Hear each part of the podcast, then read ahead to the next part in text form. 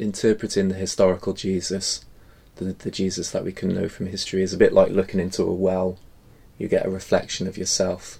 One of the things that I always love about talking about religion or talking about spirituality, atheism, God, etc., is that it's never really a resolvable question. It's a kind of a humbling thing to do, and I suppose with this play is what I'm trying to do is get people to a to a point of questioning, uh, look at their own assumptions and look at their own beliefs, and feel humble to some extent. Hello, I'm Dave. I'm the guy that's putting all this stuff together. I need to get better. Please make me better. I want to get better, better, better acquainted with you. Today, we're getting even better acquainted with Alex. Hello, Alex. Hello, Dave. And we're outside in my back garden on a slightly windy day to explain the sound of the trees in the background. And uh, there's a strange sound that the umbrella is making that's in the table that's above our heads. Makes it sound like we're sort of uh, in a very fancy place. Now I've said an umbrella above our heads. Anyway, We are in a fancy place. We're in your house. well, yeah, only only for a few months longer. This is my place. Uh, I'm going to be mo- moving to a less fancy place, so I can feel less uh, guilty about living in a nice house because I'll live in a less nice house, which is great. That's that's that's a good thing, eh? So yeah, the first question that I ask people, and I should say up up up front, this, this is your second appearance on Getting Better Acquainted. People can listen back to me having a conversation with you, and then you having a, a conversation with me. You're one of the the few people who've been a guest host on the uh, show. Lots of people have enjoyed your different approach to mine uh, in the way that you interviewed me. Uh, so that, I think both of them are worth checking out. But the first question that I ask you, and I'm asking you again, is uh, how do you know me? I know you from school, from when we went to school together in Cardiff, about 20 years ago now. I've been recently trying to work out how to describe you as a friend because I guess you're like I want to say you're my oldest friend, but you're not technically my oldest friend. Uh, I, wa- I want to say you're my best friend, but I don't like the idea of hierarchies within friendships. And there's certainly people who I'm as close to as you, or in different ways. If I was to get married, I guess you'd have to be my best man Thank you. but there would be a number of other people I'd also like to be a part of that best manism sort of thing. So I came up with well, I asked Twitter, but Twitter were, Twitter gave me some lots of uh, lots of possible answers, but none of them were quite right. And then uh, I've come up with Fernweh friend, which is a German word for being homesick for a home you've never been in. hmm Do you think that describes our, our friendship? Have Yeah, I got the right extent, word? definitely. Jen thought you'd be offended by that. I thought you wouldn't. Who was right? Jen's my partner, by the way. No, I can see what you mean. There's the there's a there's a Welsh word as well in the Hiraeth or something like that, and it's a pining for a place that you never get back to or something like that. So That's about right too. So we've got we've we've had a we've got a kind of very like uh, intense friendship That's true. and and sometimes creative collaboration kind of thing going yes, on, Yes, which has also been intense. always. Which I guess is what attracts us to it, but also is what makes it like an like also a bit repellent. There are ups and downs. yeah. The second question I ask people is, "What do you do now? Um, I'm a teacher. You- Are you a full time teacher? No, I'm a part-time teacher. What do you do the rest of your time?" I try and write. I'm saying this like I don't know. Are you do, are you studying writing? Oh yeah, yeah. I'm studying. I'm studying creative writing for screen and theatre. Which is one of the reasons why you're on the show today. That's right. Yes. What is your current project that you're writing? Um, my current project that I'm writing is a fictional play about the lost years of Jesus. It's uh, basically about his undocumented childhood and how his birth as an illegitimate child led him along a path to believe that he was the son of a god. Okay, so it's kind of a, a realistic interpretation. Wow, that's some thunder. God does God does not like your screenplay, mate. Uh, yeah. Jesus, Wow, look at that. is it going to start raining? It's going to start raining. And the original god of Jesus, Yahweh, is a uh, is a storm god as well. So uh, Well, all the best gods are storm gods like Zeus, right, Thor. yep, Yeah, I mean, there's definitely in because I'm interested in uh, Christianity a little bit. I'm not as uh, schooled as you are in ancient kind of uh, Aramaic life, but I, I I'm into the to the stories, hmm yep. and I'm also into other mythology stories. And there's a real crossover between a lot of them. Whoa, the, the, the gods really don't like this conversation. Um, fuck. Right, the wind is is blowing away stuff that's on the table. We've got like tea made and some biscuits, Is it starting to rain? and it's it is starting to rain. So we're going to have to uh, put this on pause. I think, maybe I don't know. It's up to you. Let- Let's go for a little longer and see what happens. Maybe we'll get some lightning. This is going to be. That's. I'm going to have to put this down because it's going to blow away. So I think we better pause it and uh, continue in a minute. Okay. Pause while God stops play.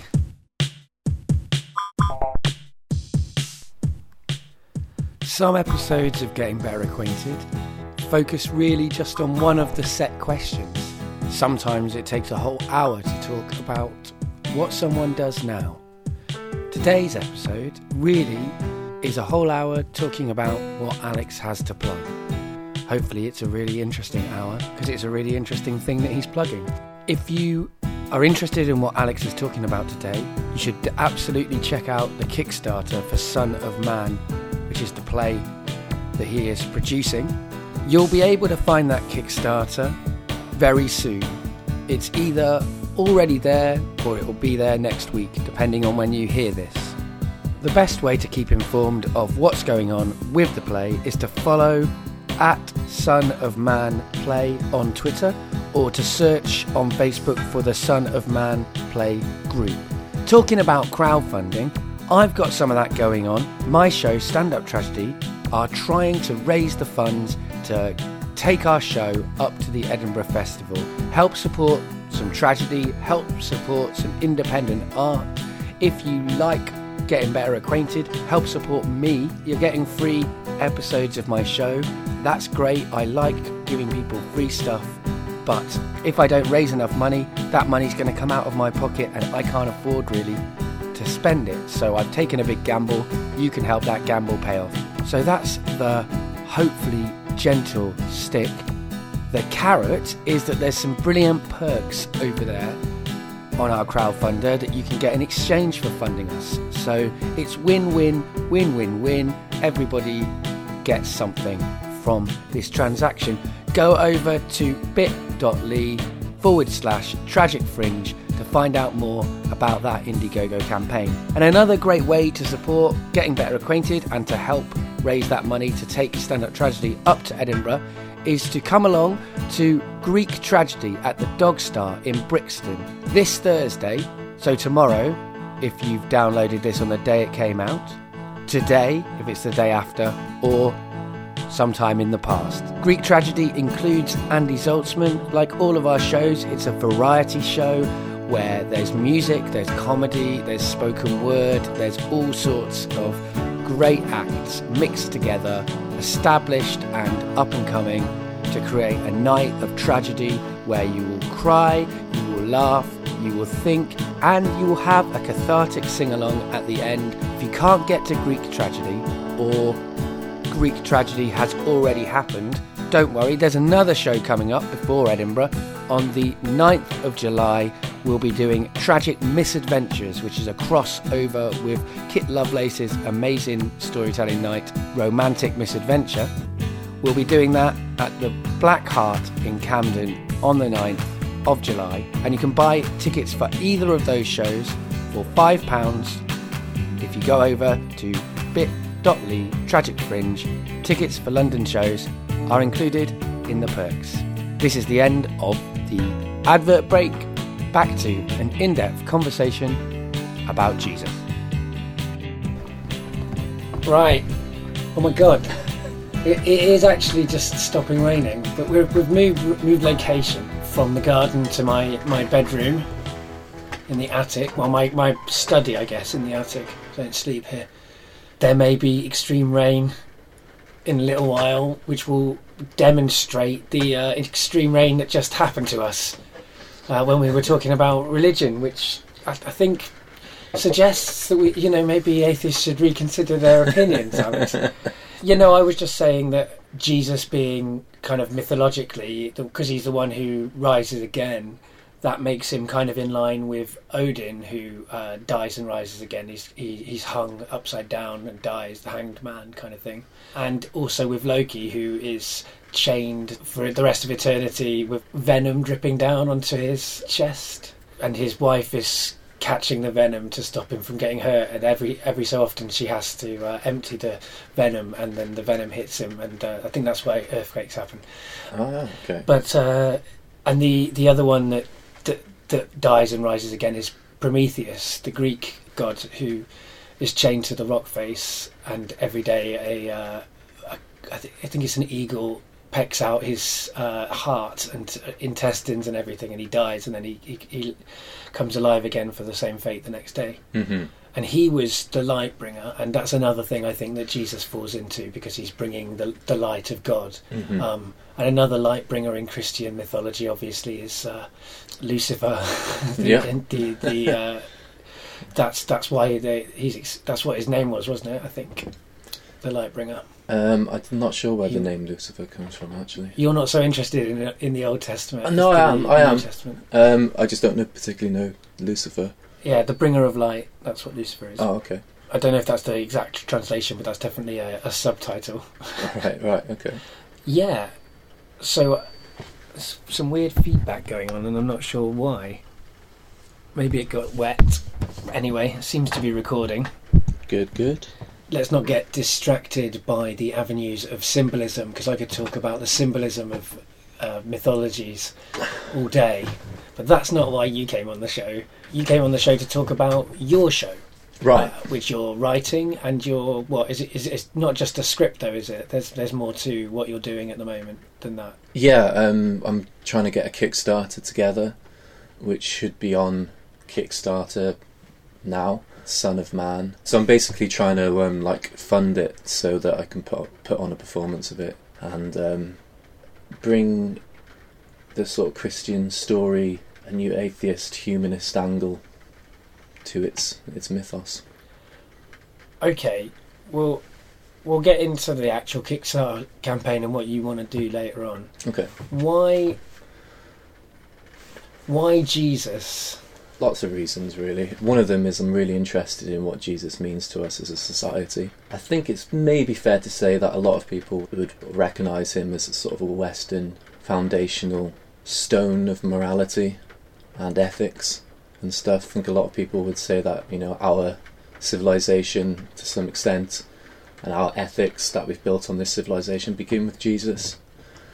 And so for that reason he's a fascinating character in a more general sense, talking about religion and explaining it in, in as many different ways as possible, to me seems like uh, one of the most civilized and truthful things you can do in art. So uh, I thought I'd write a play about it. it's the cultural significance of jesus that drew you to the story of jesus or was there something in the story of jesus that appealed to you as a as a, a person as a human being Sure. So it starts off with that, but I guess one of the things that appeals to me about it is the first time we see the historical Jesus in history, he turns up to a sinner's baptism and is baptized by John the Baptist. Now, later Christian writers, Matthew, Luke, etc., edited this version a little bit. But the original story is like most historians. I really think that obviously, like this historical viewing of uh, of a holy text it's not it's not it's not pleasing the Lord. no. Um, first time we see the historical Jesus in history is in the Gospel of Mark, arguably around 70 AD. And Jesus doesn't have a virgin birth, he doesn't have any kind of pre existence. He just turns up one day at John the Baptist, who is baptizing sinners and is baptized by John the Baptist. So that's kind of an embarrassing thing for Christians and for Christian theologians, and they have all kinds of ways of ex- explaining that. But what I'm most interested in is well, what was the reason that he went to that baptism for sinners, and what was the reason that he got himself baptized? I mean, was there something in his own life that he was atoning for, something that's completely disappeared out of history? And and so my play is kind of like a fictional account of what that thing could be. So you think that there was a there was definitely historically a Jesus? I used to think there was. The more I researched it, the less I'm sure. I don't think it's a cut and dry matter by any means. I think there's a good case to be made for the fact that he never really existed. But I still generally err on the side of there was a actual person called it. But of course, that person became the Jesus of faith, the God Jesus, a lot later on. In my play, this idea is explored by having like an utterly human Jesus and exploring his relationship with what's called the Christ angel, which is a pre existent being that Jewish people may have worshipped in the time of Jesus and it kind of explores how him being an illegitimate child, a bastard child, is drawn to this idea of a perfect he- heavenly figure who will come back and judge the world. Well, not come back, come to judge the world and make everything right. So it's kind of like looking at the eyes of the mythological Christ through the historical Jesus. There was a Philip Pullman did a, a book about that. I think. Mm. Have you read it?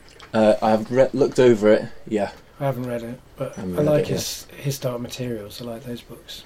Mm-hmm. So you're looking at this possible historical context. Is it saying? Is it making a definitive call on whether or not there is a God and whether or not Jesus is the son of that God, or is it ambiguous and outside of that context? Because it happens earlier on in his life, doesn't it, than than what we generally see in the Bible. So it doesn't necessarily mean that that the Bible couldn't be true. Right. So, in my play, it's not left ambiguous that no God exists in my play except for in the minds of the characters, and everything is done about through a natural, naturalistic explanation of what whatever happens. The thing is, we're predisposed linguistically to consider Jesus to be the Son of God and to be the Christ, etc., etc., the Messiah, and so forth, because that idea of a Christ, of a Messiah, of a Christ angel, all existed Yeah. beforehand. So even when we say, is Jesus the Son of God, it presupposes that there is a the Son of God. Okay, so it's like, it's almost a loaded question. So you're saying, well, is so and so the Son of God? Is so and so the Son of God? Is Jesus the Son of God? Well, who is this the Son of God that we're talking about? And that entity existed in Jewish literature before Jesus and existed in Jewish philosophy before Jesus in a whole sort of different variety of ways. the saviour figure is common throughout religion and also throughout narratives. Yeah, Uh, it's one of the like basic narratives that we, we, we tell. I think. yeah, yeah, definitely. The play is about looking at that idea of a of a savior, of a heavenly figure, and looking at how Jesus got influence from the Jewish past, his Jewish past, and the kind of the philosophy of the Greeks, who had a very big thing about uh, the logos. Excuse me, I thought I turned that off. Sorry. So, it's such an unpleasant ringtone. that would absolutely upset me. I, mean, I hate phone calls at the best of times. I've got this kind of science fiction ringtone, and it's kind of annoying anyway. It's quite high pitched. My my ringtone it confuses people, but No, no. Do you need to take that call? No. You know, obviously, God really doesn't want you to talk about this because everything, every time you try, He's trying to stop you. So your play assumes that there is no God. Do you assume that there is no God? I consider myself practically an atheist, philosophically an agnostic, and culturally a Christian. So I think it's a. Uh, I mean, the play is about religious people in the past. It's an alternative explanation of the, the origins of beliefs, but it does kind of assume that there's no God and uh, tells the story in such a way. So do you think that there's no God? I don't know for sure. There could well be a God. There could well be lots of things. But I personally don't believe that there is the Christian God on a day to day basis. I wouldn't completely rule it out. Maybe there is. But it seems extremely, extremely unlikely. Do you object to the Christian God? It depends on what you mean by the word Christian. I think that's the other that's the real problem with this kind of debate is that there's so many different ways that you can just define Christian. I mean, Christian in the base, most basic sense to me means someone who follows the words of Jesus. So the words of Jesus are already kind of conflicted because the Gospels don't exactly agree on what he said and what he meant. So there's a lot of scope for interpretation, as you, as you well know, and uh, it's very hard to get things straight. I suppose there are elements of the traditional Christian God that I certainly disagree with, like the doctrine of hell, the doctrine of the atoning sacrifice, stuff like that. Original sin. Original sin, right? Homosexuality being wrong. hmm Yeah, the classics. All the all that good stuff. Yeah. Would it be fair to say that it's not people's individual faiths that is the problem? It's the organisation of the church, or do you think that there's a problem in the actual just basic source material that leads to the existence of the church in the in its historical terrible form?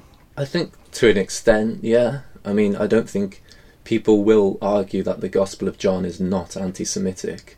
And you can make a case for it and say, yeah, the Gospel of John is not anti Semitic. But what the Gospel of John taught did lead to anti Semitism later on in history.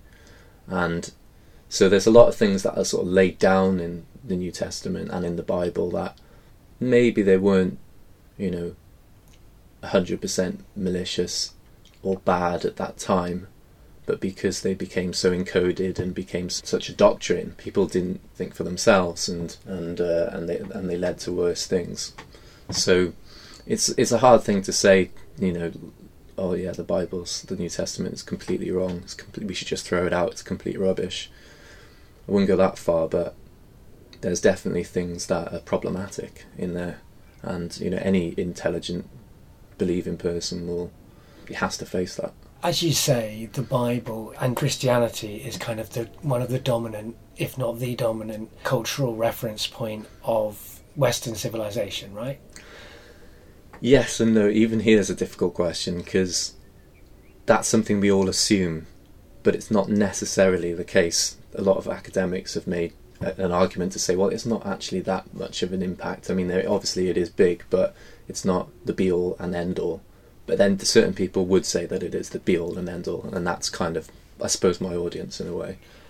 Well, I mean, the thing is, what I'm saying is that if it's the major cultural reference point, or one of the major, or at least a very important cultural Okay. reference point, and it's been that for centuries, hmm possibly even more than that. Like I don't know, maths isn't my strong suit. There have been many, many, many, many, many interpretations of the life of Jesus Christ. Right. There's been interpretations by Christians. There's been interpretations by people who aren't Christian. There's been uh, interpretations by people bending Jesus' story to their agendas Mhm. or uh, twisting Jesus' stories to undermine the agendas that they think or that are there within Christianity. I mean, it, there's a lot to be argued for most positions around Jesus that, that, that he's been used in so many different ways that many of them have, have been brilliant. hmm There's been great art made about him. hmm There's been amazing challenges to him and reinterpretations of him going up into you know modern times in you know the last temptation of Christ. It, Mhm. It's not been that long since that happened. Mhm. So many, so many, so many, so many things about Jesus. So many things from atheists or people who are anti-Jesus out there all the time. Almost we've been bombarded by anti-Jesus propaganda not as much as as, as pro Jesus propaganda, but but it's certainly a, a, a big chunk of. Uh, I mean, if you know, Richard Dawkins is pretty much running a, a one man crusade against any religion Mhm. of any kind, and we have to hear that all the time, as if that like makes a difference to you know how much people are being paid, or you know where our clothes are manufactured. Mhm. But I mean, you know, sure, it's everywhere Mhm. why are you doing it again? Why are you making more of this? Well, like you were saying, it's um, everyone's had their own two cents on the matter, and one scholar has said that interpreting the historical Jesus, the, the Jesus that we can know from history, is a bit like looking into a well. You get a reflection of yourself. There's a Jewish interpretation thing called a midrash, where you sort of write an interpretation, your inter- your own interpretation of, a, of scriptures. And so it's a bit like that. It's kind of like it's like an atheist gospel of Jesus, I guess. Atheist good news of Jesus, though it is a tragedy. So it's uh, yeah. so I guess I wanted to s- want people to see Jesus in a in a in a new human humanistic way. Uh, and uh, you know that occasionally gets played with in the portrayals of Jesus, but I don't think anyone's done Jesus quite as humanly as I have. Have you seen the Last Temptation? I have. I love The Last Temptation of Christ. One like my favourite Jesus film, but it still portrays him as kind of a god. Oh yeah, I mean it's not. I don't. It's it's one of my. It's it's one of my. I, w- I'm quite a big Martin Scorsese fan. For Mhm. me, it's a mid-level Martin Scorsese. It's Okay. it's good enough to watch and enjoy. Mhm. There's some good things about it, but it's not quite as amazing as it could have been. Like a few other of his movies, and you know, it's nowhere near the top, top, top tier for me. But it's not shit. It's not shit. What do you think would have made it better? Um, yeah, probably more human. Probably, and all of the burning bush stuff taken out, and all of that stuff. I mean, that's the that's the thing. I, I, I would have liked it to have been, I don't know, am more ambiguous. Um, and it is quite an ambiguous film. Mm. I mean, the dream sequence is an amazing thing. But maybe I'd have liked Jesus to have actually done that sort of thing rather than dream about what he could have had. But I mean, it's a great, it's a great film. Mhm, And mhm. Willem Dafoe is great. Yes, yeah. Should cast him as more um, important uh, figures in history. In my case, I wonder if people are kind of ready for an utterly human Jesus, But I mean, because I'm sure they've seen an utterly hu- human Jesus. I wonder if they have. Maybe they have. Maybe I'm just ignorant. I mean, I don't know. I'm Um, trying to think uh, of it. I mean, I don't know. Jesus Christ Superstar is quite even that. It's quite that? human at times. I mean, even like it's those human moments. Like we, we all understand the possibility Mm. of, and, and it's not against the religious doctrine to, to suggest that Jesus was human because he was human, Yeah, sure. according to The Trinity. Yeah. right. So uh, a Christian wouldn't say that Jesus wasn't human. No. They would say that his humanity was the beauty of it. Yeah. And what do you think makes someone human? What do you think are the qualities that you're presenting in Jesus that, that make him more more human than, than than the other representations that we've seen of him? I mean, what's the what's the what's the human spice you're throwing into your into your mix? It's not so much the question of the human spice as in the question of the divine essence and the fact that I leave that out. So in the Gospels, in the New Testament, in fact, you can draw a line of the rising Christology of Jesus. The Christology is the study of the figure of Jesus and how human he is or how divine he is. And in certain parts of the New Testament, he's got a very high Christology, which means that he's very, very divine. And then in other parts, he's got a very low Christology, which means that he's very, very human. One of the examples of that is when his family come round to see him preaching and try to take him away from his preaching because they say he's lost his mind. Or there's another part where he says, Why do you call me good, there's no one good except God.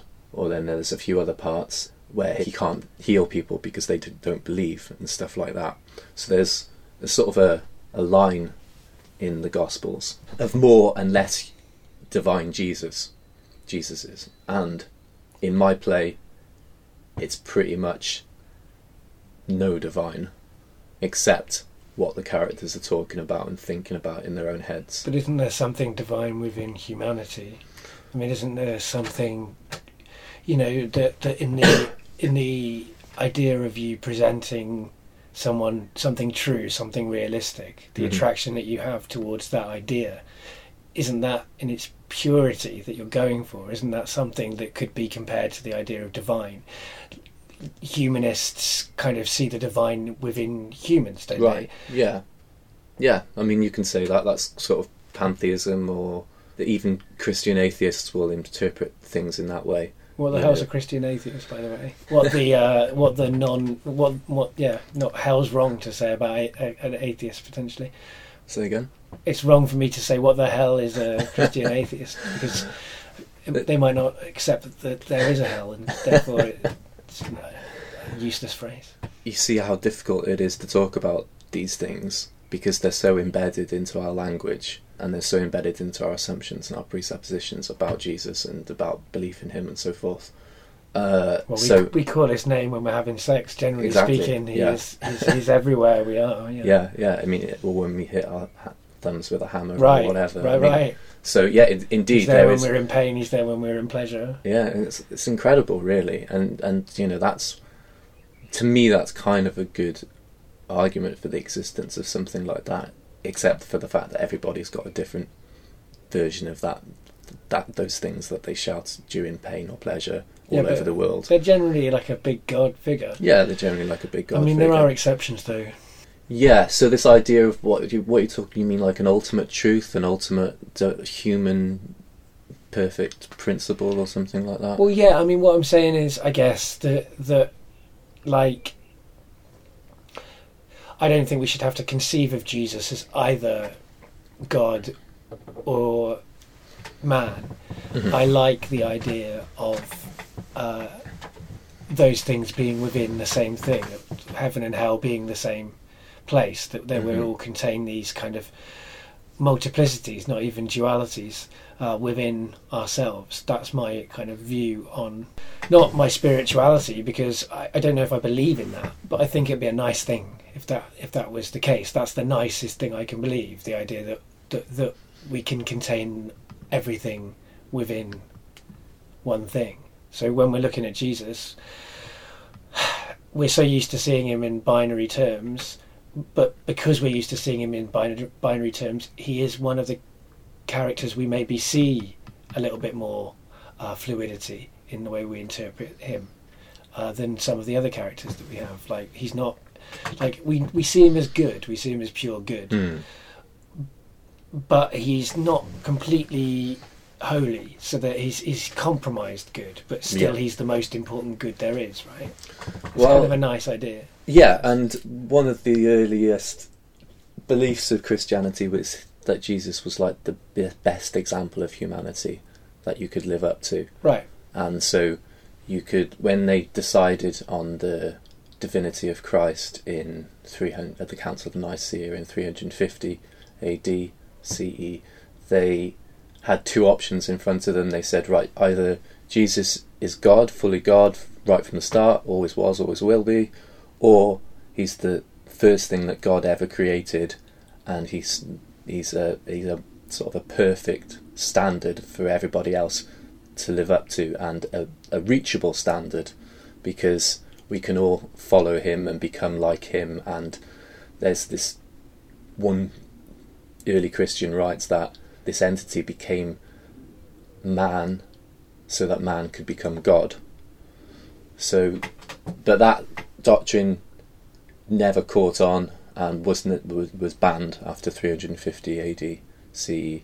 So I disagree that we see Jesus in that kind of liberal way, though I I do agree that that's a general perception amongst just people of the world, but technically he's meant to be, according to Christian orthodoxy, pure God, and you, uh, I think you can. Well, you obviously you can go into heaven to be with him and everything, but you can't become him or you can't become. As, right, as he's him. Aslan. Uh, is that is Yeah. that the, is that the C.S. Lewis thing? Yeah, yeah, yeah. I mean, you, you can you can you can you can love Aslan, but Mhm. you can't exactly be him Right. because he's a lion. ah, okay. Um, yeah, I mean that's that's that's I would imagine that C.S. Lewis's um, theology is uh, very very orthodox. I don't know loads about him, but from what Well- I've read about him, I think it's he's probably a little bit more complicated than than that. he did believe in aliens apparently. Right. He's, he's But, more um, complicated than that. I mean, uh, Tolkien and C.S. Lewis had an argument because Tolkien thought it was wrong to uh, mix Christianity with uh, mythology, e- even if it was for the purpose of evangelizing. Mm. Um, Tolkien thought that fantasy should be completely and utterly separated from reality. Of course, not realizing that he was replicating his own racism and uh, patriarchy in his own, like you know, his, Mhm. his his his world is not unrelated to our reality as much as he'd like. But Mhm. but C.S. Lewis was all for mixing the two uh, together, um, and he was a bit more New Age than that. I think uh, his, I mean, in his story, it's a like the the end of. I mean, have you read? So spoiler alert for the end of the last battle, but in the end of the last battle, Aslan, every everybody in Narnia goes to judgment. They go Mm. through judgment and they're taken away. One one black person, one well Asian person gets in to heaven. There's one Calormene under the tree playing a lyre, um, Right. and he gets in because he's good, so it's okay. One of them was good. Um, so you know, he, there's a, there's issues in both, right, Yeah. race wise. but they go they go up, and the, the whole of Narnia goes to judgment, and they're all happy, and they're all with with Aslan, and all of the people who from this world who went there all happened to have died at the same time because they were going they were trying to get back. They knew something was wrong and they all die in a train accident. All of the different people who've always been you know we've seen them through the other books. There's a whole group of them and they all died together. But it's seen as a good thing because they get to be with As- Aslan and, and everyone in Narnia for the rest of their lives. Uh, and they're all there and they look across the uh, they look across the the kind of abyss and they see Earth and there's Earth. And guess what their mum and dad have died as well in the same uh, train accident. It's brilliant. But where's Susan? Oh, Susan didn't believe in Narnia anymore because she'd got into lipstick and boys. and so where's Susan? She's still alive, but th- that's a suggested right. is that's a bad thing because she's not with her family in heaven. She didn't get into heaven because of the fact that So she got into when- lipstick and boys. But what a- happens when all she dies? All her family's dead. All her family's dead. She's got the rest of her life. But what happens when she dies? Does it say? Well, I, I guess she'll get into heaven. I'd hope that C.S. Lewis would, would think that after people have uh, got into lipstick and boys, they can at least find, you know, heaven in a different. I mean, it's ridiculous judgment that he's made there, but a lot of his books are good. I'm not, and you know, Does he have a hell in, in the in the in that world? Not. Yes, it's implied, right? That's right, because Aslan and Tash, who's the bad god, he's uh he's the Calormene god. Uh, he's like a vulture with lo- loads of arms, so he's like an Indian god, Okay. and he's like um, the opposite of Aslan, and they stand on either sides of this uh, manger, uh, and everyone from Narnia lines up and goes through it, and it's implied that the ones who go with the bad god, it's not good for. Um, Mm. Okay. yeah, So he doesn't actually spell it out, but it's it's implied. it's implied. It's a kids' book, Okay. Yeah. True. True. and uh, but but you know, only one of the brown-skinned people gets into heaven. That's all you need to know. And women aren't allowed to wear makeup, or they don't get into heaven. Big disappointment. Big Well- disappointment. Patriarchy wins throughout. I mean, I guess is that also one of the one of the reasons to retell the Jesus myth? I mean, you're, recon- you're recontextualizing it.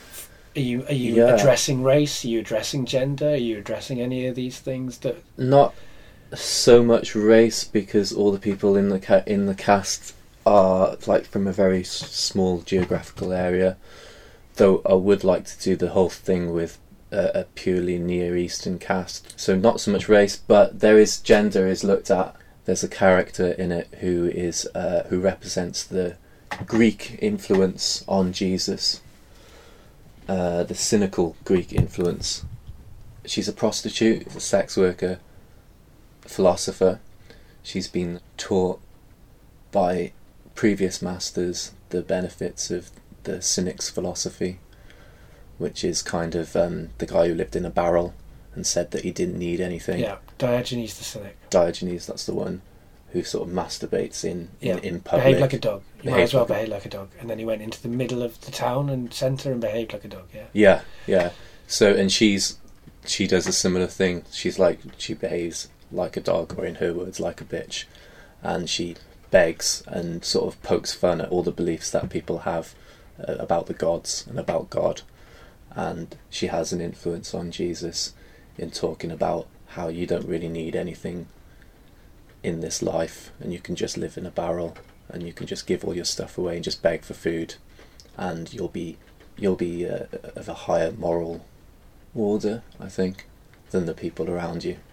She hangs out with the people who have this uh, this sort of group of people who have an effect on Jesus in the the town of Sepphoris, which is where a majority a lot a lot of the play is set, and they so they all they're all talking about different ideas, and she represents the nascent atheists who were around at the time. Surprisingly, you wouldn't have thought so, but there were Greek atheist philosophers from before the time of Jesus, and you know, and she so she's represents that sort of strain of of thought.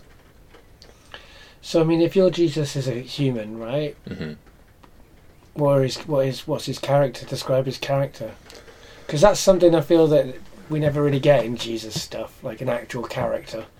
Mm, it's a very hard one, and I think maybe that's a that's a Reason why you could argue that maybe he wasn't real because there's so many varieties of character and so forth. But in my version, he's like a 14 year old. He's like maybe me or you were when we were 14, 15. Very self righteous, thinks he knows it all, thinks he's had a, a bad time of it. And he has had a bad time of it in, in my play because he's, you know, an ostracised as a child, a bastard child. So nobody likes him. Um, and he, uh, he wants to be independent and he wants to do his own thing and he wants to get out of Nazareth and you know he hates the hypocrisy that he sees around him and he hates the way people have treated him and he's even sort of originally he has problems with God and what God has given him you know like this this childhood of neglect and ostracization and so he originally sort of thinks that there's a curse on him like that he's infected with a with an unclean spirit because of what's what's happened in his life so far. So there's quite a crucial scene somewhere in the middle of the, the story where this uh, this wandering preacher teacher person takes pity on him and actually sort of exorcises him of this unclean spirit and Jesus is uh, exorcised somewhat like a, a modern day exorcism would happen where there's a lot of screaming and a lot of uh, naming of the demon involved and stuff like that. So he's basically sort of mixed up, confused, angry, uh, full of rage, frustration, hate, and so forth. But there's there's a part of him that's quite intelligent and willing to uh, engage with different people's ideas and willing to learn as well. But yeah, that's so that's the kind of the the basis that I had for the character was well what are people like when they're about 15 you know? What are firebrands or political leaders and so forth? Or even artists or anyone who has a big effect on society like when they're 15 generally they're quite self-righteous and quite um, sanctimonious I guess to some extent. And they're always looking for a, for a solution for like that one thing that makes everything fit. You know, because at that age you're kind of looking philosophies for philosophies, aren't you? Looking for ways of life. Guess so. I mean, I don't think I've Mm. stopped looking for the thing that's going to make everything go nice. Yeah. Yeah. Right. Right. Okay. So no, I'm not sure that human beings necessarily stop doing that when they get older. no, they don't. We become a bit more aware that we're doing it. but we, we, we but we, We, do know fit, it's impossible, maybe. but we do fit into we like it's an impressionable age, isn't it? I mean, we do fit into those the patterns that we lay down when we're about that age are kind of the ones that stay with us. Yeah. So it's kind of about that. And so you've done all of this work. You've done all of this thinking about it. You've done lots of research Mhm. uh, into it. Yeah. Sounds like you've been doing research into just general 14 year old behaviour as well as into kind of ancient biblical texts. And you've written it. Yeah. You've rewritten it a Yeah. few times, knowing you. I mean, you came to writing quite late in life, but you Mhm. certainly like the process of it, which has always been what you were into in music was process. And you've been rewriting and rewriting it, and now you're kickstarting it. That's right. Yeah. Um, I'm gonna do a Kickstarter, which may already be up at this point, hoping to raise funds to have it performed. There's some weird feedback happening. I hope it's only happening on my headphones and not on the actual recording. I don't see any reason why it would be happening on the recording. Why would it be happening on the recording? What kind of a production are you looking to put on? The cast is seven. The show is about an hour and twenty minutes.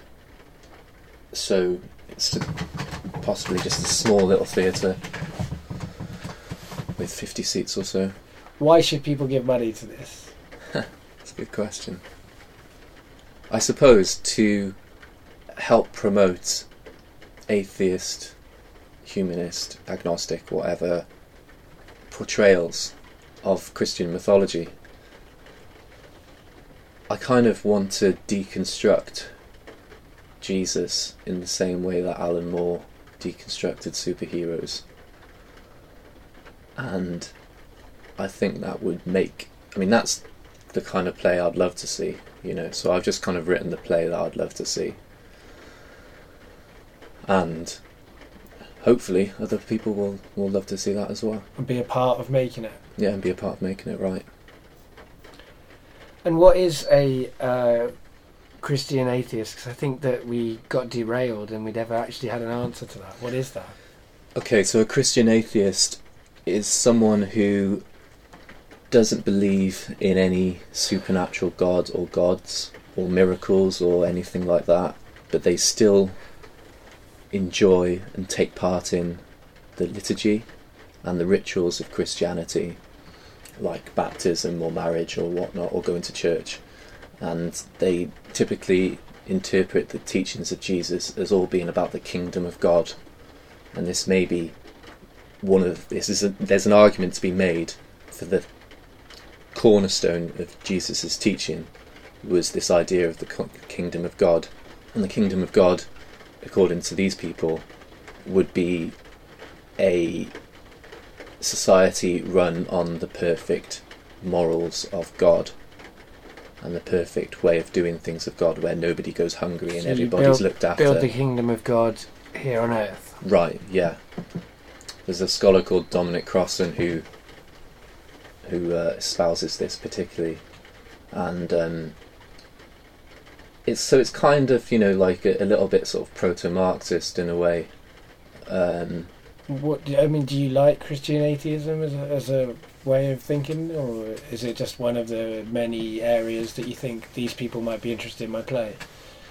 I like it as a way of thinking. I think it's. I would certainly like there to be more Christian atheists. Yeah, I think they'd be a good the- for the good force for the world. so they basically follow the Sermon on the Mount kind of way of thinking of the world and, the kind of proto-socialist uh, interpretation of of Jesus. Hmm. Yep. Right on. Yeah, well, you know, fine. It takes, it takes all sorts. I don't mind. I mean, the kingdom of God is a very tricky thing to interpret because lots of people will say, "Oh, well, that means heaven," and then other people will say, "Oh, that means the church," and then other people will say, "Oh, that means this." Well, I'm not. Paradise I don't on think earth. I'm that keen on. I, I, I'm. I'm not that keen on the idea of institutions like to enforce morality. So Mhm. I'm not too keen on marriage and uh, other Christian uh, slash capitalist slash patriarchal slash anything that controls people. Uh, organizational structures i find them a little bit repellent whether people the people uh, in charge of them believe in an all-powerful being or whether they just you know believe in an all-powerful ideology. I don't i don't like i don't like that. Mm. so that bit of your description of the christian atheists didn't appeal to me because it's like well you're basically saying that this is the way everyone should be. It's just you don't believe in god but you do believe in that structure that structure's not been great for everybody throughout history so Yeah, yeah. I mean, it, it's you know it still suffers from being a grand narrative or whatever. Yeah. You know, it's, it's still, not an adaptable social a- approach it's a rigid one I would say it's less rigid though. fair enough i mean i don't I mean, know I I, think- I'm, I'm commenting on a, a group of people that i don't really know anything about Um, and I'd say it's less rigid, and I'd say it's um, you know, because people get very, very rigid when it comes down to this idea of the supernatural God, don't they? You know, they get very, very, very particular about what this almighty being cares about, what people do with their genitals or whatnot. So, I know I. It it took the Catholic ch- Church what four hundred years to admit evolution. You know, I wonder if in a thousand years the Catholic Church will say, "Oh, actually, it's, we're going to go with Christian atheism." Do you know what I mean? Because there's always this uh, sort of march towards uh, a greater. Well, you'd like to think there's a march to a greater moral understanding of everything, and I suppose I would like to see more Christian atheists, certainly. I mean, you know, I know you're born into this this predominantly Christian culture, hmm but for someone who's a non-believer, you seem particularly interested in Christianity, hmm Christianity over other ones. Mm, yeah. I mean, have you ever believed in God? Yeah, I believed in God until I was about 13 or so. I went to a church school, so, uh, you know, we were very drilled in in terms of uh, Church Believe primary school, church primary school, yeah. because we went to the same secondary. Yeah. um, and, you know, we, so, I, you know, my favourite Bible story was always the Good Samaritan. I always remember being that, thinking that was an impressive piece of um, teaching, and I, I always thought that was the right way to go. Uh, so, yeah, I mean, you know, a lot of things had a big effect on me as a kid. You know, music and computers and stuff, but I think Christianity had quite a big effect on me as well. And was your were your parents are, are your parents believers? No, my parents aren't believers. My mum's definitely not a believer. Uh, so that's another thing is that I kind of got a very sort of humanist upbringing from my mum, and a very sort of scientific upbringing from my mum. You know, always interested in nature and human evolution and stuff. As a kid growing up, and I guess one of the things that interests me about Christianity, like I said earlier, was that you know I used to kind of think of it as an evolution. Like this guy came along 2,000 years ago and he made things better. And um, we evolved to a more conscientious state of being because of his teachings. And that's kind of one of the things I'm questioning in, in the play. It's like, did we actually move on at that point? Or did things just remain the same? It's, so it's a you know that's kind of an unexplored an, an unresolved issue for me certainly mm, Why did you stop believing in God? i don't remember actually i remember reading someone when i was about 12 or 13 that said i believe jesus was a great moral teacher but i don't think he was the son of god and i remember thinking yeah i agree with that but i didn't really didn't really pay it that much attention when i was a kid only I only just sort of assumed it because people taught me it.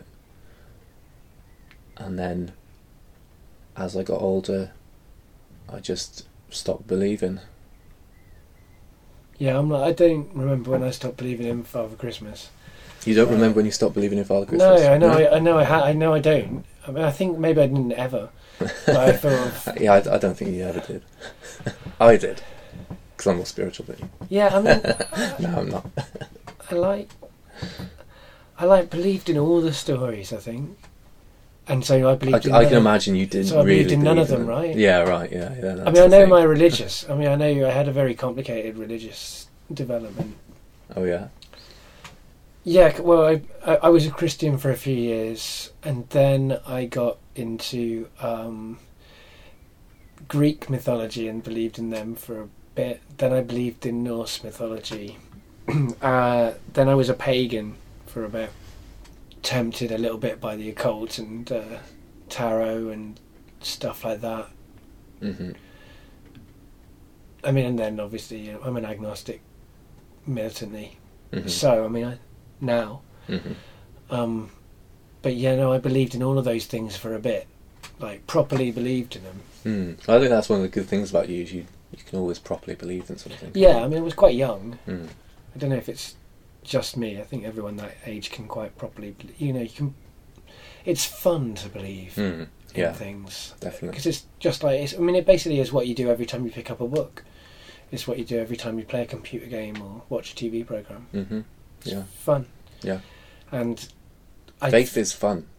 Yeah, well, I th- and also I, I definitely think it's it's absolutely ridiculous to say that you know or you don't know Mm.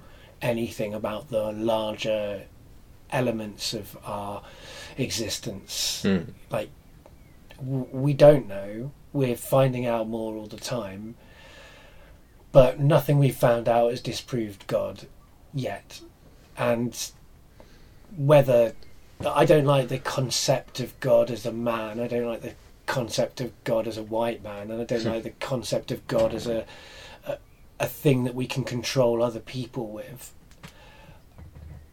And so I, I instinctively don't buy those those those stories. Mm. Something completely unknowable that controls us or created us, probably that has no interest particularly in us. I mean, we are insignificant Mm. uh, cosm- in terms of the whole of the universe, humans are pretty insignificant. Mm. So, but I, we can't know either way. And when anyone says, "I absolutely know this," I, mm, I don't, I Mhm. don't buy it. So I, I do get just as annoyed with atheists as I do with uh, Christians, and equally, I like atheists and like Christians and Mhm. like people of all faiths Mm. regardless. I mean, not you know, not universally. I don't like everybody, but I, I, I don't think that I have a problem with being friends with somebody who believes. You know, what was it? Dawkins said about Mehdi Hasan from the New Statesman. He said, "How can we listen to him because he believes in flying horses or something like this?" Mm. Uh, and it's like I've got no problem uh, being and engaging with people who believe in in these impossible ideas. And actually, I have actually I have more respect for people who are religious in some ways than people who are atheists because. Yeah, because there's a there's a leap of faith element uh, in Christianity or in most Mhm. in all probably all faiths. That's the leap. Of, that's why I've got a leap of faith, where you are saying it's unknowable, but that's okay. It, it, I'm giving myself over to this impossible thing. Like Mm. it's like it's bigger than me. That I am that the, the I am not the most important bloody thing in the world. There is Mm. more. Yeah, it's that numinous kind of. Right, and and a lot of the time, um, like I feel like that's something that I can respect. People making that making that call, Mm. uh, and I think that scientific people make that call too. I'm not saying that the people don't go, "Wow, evolution is a bigger thing than us." Like that's that's like I'm not saying that they don't also decentralize human experience from the way they conceive of the world, but I I guess there's a sense of like knowing that whilst it's I, I don't know that it's there and it's on it's there on both sides. It's definitely Mm. there on both sides. But I guess the, the, the religious people I like the most are ones who are not like I know more, I know better than you, Mm. and the atheist people who I like the most are the ones who are like I don't know, you know, I I don't know more than you. Mhm. The ones who are like the world's impossible and that's okay, you know. Yeah. Yeah, I would, I'd agree. So I mean, I guess I don't know. Convolutedly, that's why I, that's why I'm, I hold to the principle of ag- agnosticism. I mean, personally, I don't think that there's a Christian God. You know, Mhm. like what you said. Uh, I think there could be. I couldn't out rule out the possibility that there's a Christian God, but it seems to me created by you know human beings to control other human beings hmm simply by the nature of its gender. Uh, that suggests that to That's definitely one thing, isn't it? I mean, that comes across as, you know, just right off the bat. Yeah. That That is uh, problematic. So I don't buy that. And, um, yeah. and I think there's a lot of things like, like, like along those lines. But I think there's a real problem in trying to tell people what to think and try to Hmm. say that one one ridiculous worldview is more is, is better or worse than another ridiculous worldview. This idea that we know that we uh, can put ourselves above other people Mm. is problematic to me. Mhm. But it's but it happens on both sides for sure. hmm and marginalised people, just because they're marginalised doesn't make them right. Um, and, you know, it's ridiculous to suggest that Christianity is marginalised in this country. For a start, I do, hmm I do object to that when when people start talking about how oppressed they are. Uh, they're not that oppressed really, and they oppress much more. But it's it's really complicated. And the great thing about talking about something like this for an hour is, you know, you get to offend every single person that's listening. Uh, you know, here I am passing judgment on people who pass judgment. Yeah, I mean, I think that's one of the things that I always love about talking about religion or talking about spirituality, atheism, God, etc. Is that it's never really a resolvable question. In in in in, it really sort of like exposes the human uh, limitations of understanding, you know, in on all sides, like you say, and you know, it's it's it's a kind of a humbling thing to do and I suppose with this play is what I'm trying to do is get people to a to a point of questioning, uh, look at their own assumptions and look at their own beliefs, and um, you know, and feel humble to some extent. I mean, do you think that the play will offend people of faith? I don't know. Do you care if it does? I don't think I care because everything that happens in the play is consistent with what could have happened to a historical Jesus to some extent. So,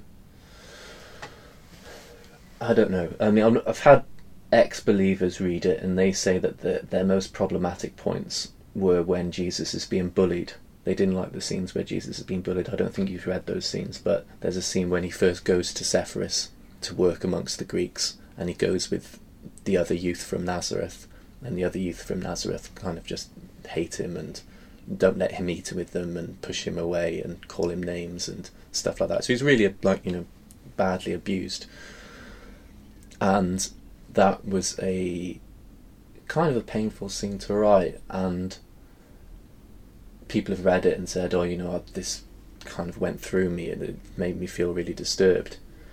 And you know, especially that scene where he's tempted with sex. I think you've Yeah, you've I've read that that, scene, yeah. yeah. And so, but even those things are written within the Christian mythos because according to the Gospels, Jesus was abused, and according to the Gospels, Jesus was tempted. So I'm putting them into a different context, but I don't think it's uh, you know, it's not with a, like a clear intention to offend. Like the offence will be in someone else's mind, rather than So you're not kind of adolescently trying to offend uh, people of faith with this piece of work, but you accept that there is a likelihood that it may offend people, and you feel like it's it's a justified piece of work Yeah. regardless. Yeah, I mean that's, that makes sense. definitely. I mean, when I was writing it, I tried to do two things. I tried to not deliberately offend, but at the same time, I tried not to hold back from offending, which I think is uh, a a thing that's happened in Jesus literature since day one.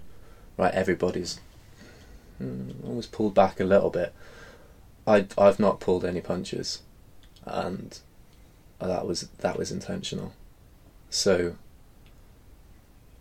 I'm I'm not there. I mean, like I said, like the bullying scene, the the exorcism scene, the the the stoning scene. Yeah. I mean, all these things could well offend people, but they're they're there because they fit the story. that's the story you want to and you want to tell it on stage and i mean that leads me on to the last question which has pretty much been the whole of the episode give or take the kind of prologue in the sunshine do you have anything to plug Yeah, go to Kickstarter, and please, uh, if you like, then give us your support because we're going to need it. People are resistant to this idea. I've found, and maybe it's because I'm I'm not the greatest writer or something like that. I'm not sure, but people generally don't like to think about this sort of thing. Don't like to think about the historical Jesus and his meaning to us as a civilization. And I'd like to change that, I suppose. I'd like the Bible and everything and all faiths to be uh, reinterpreted in a, in a more humanistic fashion. And so, with your support, we can we can put this on stage and we can we can get something maybe big underway.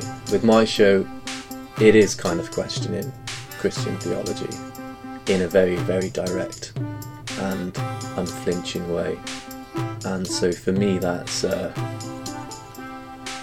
for me that's what I'd like to see on stage. And like I said, I've just written something that I'd like to see. And if other people want to see it too, then then please uh, give us some cash, and um, we can we can make it a reality. and have you cast it everything yet Uh, we've got a few actors who are interested. Um, like I say, we want to try and do it with an almost exclusively Near Eastern cast, which is proving difficult, but we've got a few people who are interested. and the last thing that i ask my guests to do is to say goodbye to the audience Goodbye, audience. Thank you for listening. You can find Getting Better Acquainted on Twitter at GBA Podcast. You can find it on Facebook. It's Getting Better Acquainted. Have a search on Facebook and like it. Or you can find it on the website www.gettingbetteracquainted.co.uk. You can also subscribe by searching on iTunes and subscribing to us that way. And on the Stitcher Smart Radio app, you can download for your smartphone from Stitcher.com or through the App Store. There are lots of ways to get better acquainted.